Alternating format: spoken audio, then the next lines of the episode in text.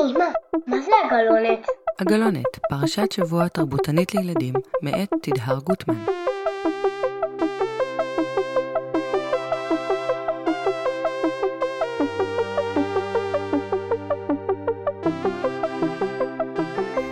שלום, ברוכים הבאים להגלונת, אני תדהר, קצת צרודה השבוע, ואנחנו קוראים בפרשת לך לך. ויאמר אדוני אל אברהם, לך לך מארצך וממולדתך ומבית אביך אל הארץ אשר אראך. מי זה אברהם? זה אברהם אבינו, אבל בינתיים עוד קוראים לו אברהם, והוא בעצם הנין של הנין של הנין של נוח. בסוף פרשת נוח שקראנו בשבוע שעבר, מסופרת לנו כל השושלת, עשרה דורות, מנוח ועד לאברהם. למה דווקא אותו אלוהים מצווה ללכת בעקבותיו? הפסוקים לא מפרטים. יש הרבה מדרשים שמנסים לספר כמה מיוחד ויוצא דופן הוא היה, וגם הפרשיות הבאות יספרו לנו עליו כל מיני דברים, ואולי מהם נוכל להבין מה היה מיוחד בו. אברהם בעצם ממשיך את המסע שהתחיל אבא שלו תרח, שיצא מאור כסדים, אי שם על יד עיראק של היום, ויוצא לארץ כנען עם שרי, אשתו, ולוט, האחיין שלו. לאברהם וללוט יש הרבה רכוש. יש להם עיזים וכבשים ועדרים שלמים, וגם הרבה רועים שאחראים על הטיפול בכל החיות האלה. הרועים הם אלה שאחראים לקחת אותם החוצה למרעה, לשדות, לאכול עשב, להשקות אותם מהבאר מים. אבל לאט לאט יוצא שהרועים של לוט והרועים של אברהם מתחילים לריב ביניהם. מכירים את זה? בעצם אני רציתי את הבאר הזאת, לא, אני רציתי את השדה הזה, למה שאני בונה בלגו, הרבה יותר חשוב החלק הזה, אבל רגע, אני צריכה את הגלגל הזה בשביל מה שאני רציתי לעשות. לפעמים זה פשוט מאוד מאוד קשה לחלוק. מה אתם עושים כשאתם צריכים לחלוק משהו? אברהם הציע ללוט לפתור ככה את המריבה בין הרועים שלהם. אל נא תהי מריבה ביני ובינך, ובין רועי ובין רועיך, כי אנשים אחים אנחנו. הלא כל הארץ לפניך, היפרד נא מעלי. למה הם לא הלכו כולם ביחד ועשו שהכל של כולם? זו ממש מחשבה יפה. הם יכלו להגיד, אוקיי, בואו נעשה שכל הכבשים הם של שנינו, וכל הרועים אחראים על כל הכבשים של כולנו, ובעצם נחלוק את הכל. ואם הכל של כולם, אז גם לדאוג להם למים זה של כולם, ולתת להם לאכול עשב זה של כולם, ותיפטר המריבה. אבל אברהם הציע ללוט משהו אחר. הוא הציע ללוט להיפרד. הוא גם נתן ללוט לבחור ראשון. לוט משקיף לעבר בקעת הירדן הירוקה, ורואה שם שפע של גידולים, עצים, תמרים, מעיינות, ובוחר להשתקע בה. אברהם מקבל את גב ההר, החלק המדברי יותר. אברהם נשמע קצת פראייר? לא ממש. לוט יגלה ממש בקרוב שאולי האדמה מאוד פוריה, אבל האנשים שבחר לו כשכנים הם לא משהו. אני רוצה להזמין גם אתכם לנסות לגלות למה לפעמים כדאי לוותר ולהיות דווקא השני. דרך נים, משחק חשיבה שאני מציגה לכם באתר. מה, הם יותר לא נפגשו? ממש לא. סביב האזור שלוט בחר להתיישב בו, היה מאבק בין ארבעה מלכים שהגיעו מכיוון מזרח, וניסו לכבוש את חמשת המלכים ששלטו באזור. אחרי כמה שנות עבדות ארוכות, חמשת המלכים התמרדו ופרצה מלחמה. אך ארבעת המלכים ניצחו שוב, ולקחו בשבי את כל אנשי הממלכות האלה, וגם את לוט ובני משפחתו. הם הפכו לאסירים של המלכים שניצחו.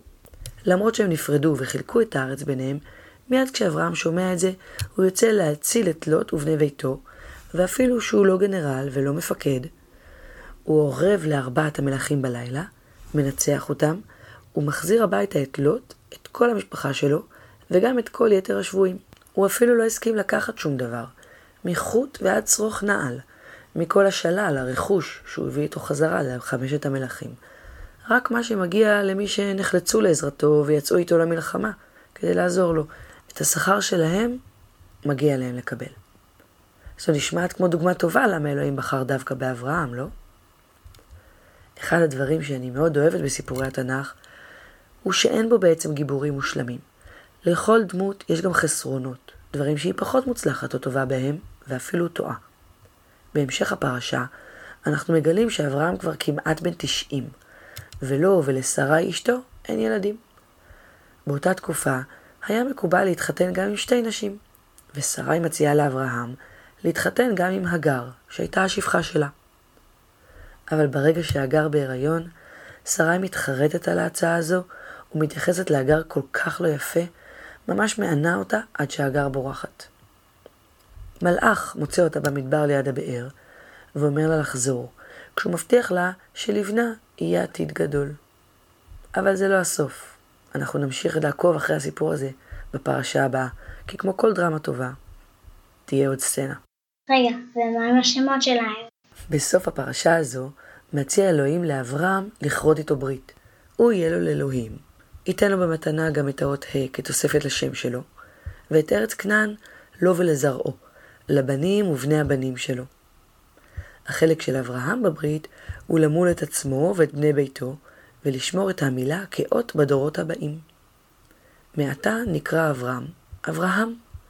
מכאן מגיע המנהג היהודי לציין את שם תינוק חדש שנולד בטקס ברית המילה. עבור מי שמאמינים באלוהים, ברית המילה היא גם היום, סימן להמשך הברית הזו בין עם ישראל ובין אלוהים. ומי שלא מאמינים באלוהים, חלק מלאים את הבנים שלהם וחלק לא. אבל מה זה בעצם אומר להיות חלק מהעם היהודי? האם זה חשוב לנו?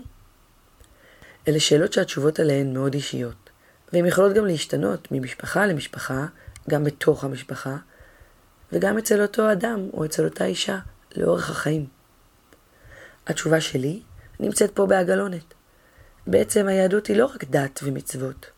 יש בה עושר ומגוון עצום של ערכים, סיפורים, טקסטים, פילוסופיות, מנהגים וטקסים, היבטים שונים של תרבות, שכולנו גם חלק ממנה וגם יוצרים אותה.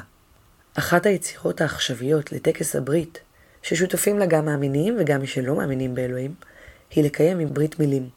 וממש כמו שפעם נהגו להקריב קורבנות בבית המקדש, והיום במקום הקורבנות מתפללים ומבטאים במילים את אותם הדברים, גם טקס הברית, קיים טקס ולערוך ברית בין הרך הנולד ובין העם או התרבות שאליו הוא מתקבל, לקבל את פניו, לבטא אותה במילים, בברכות, איחולים ושירים.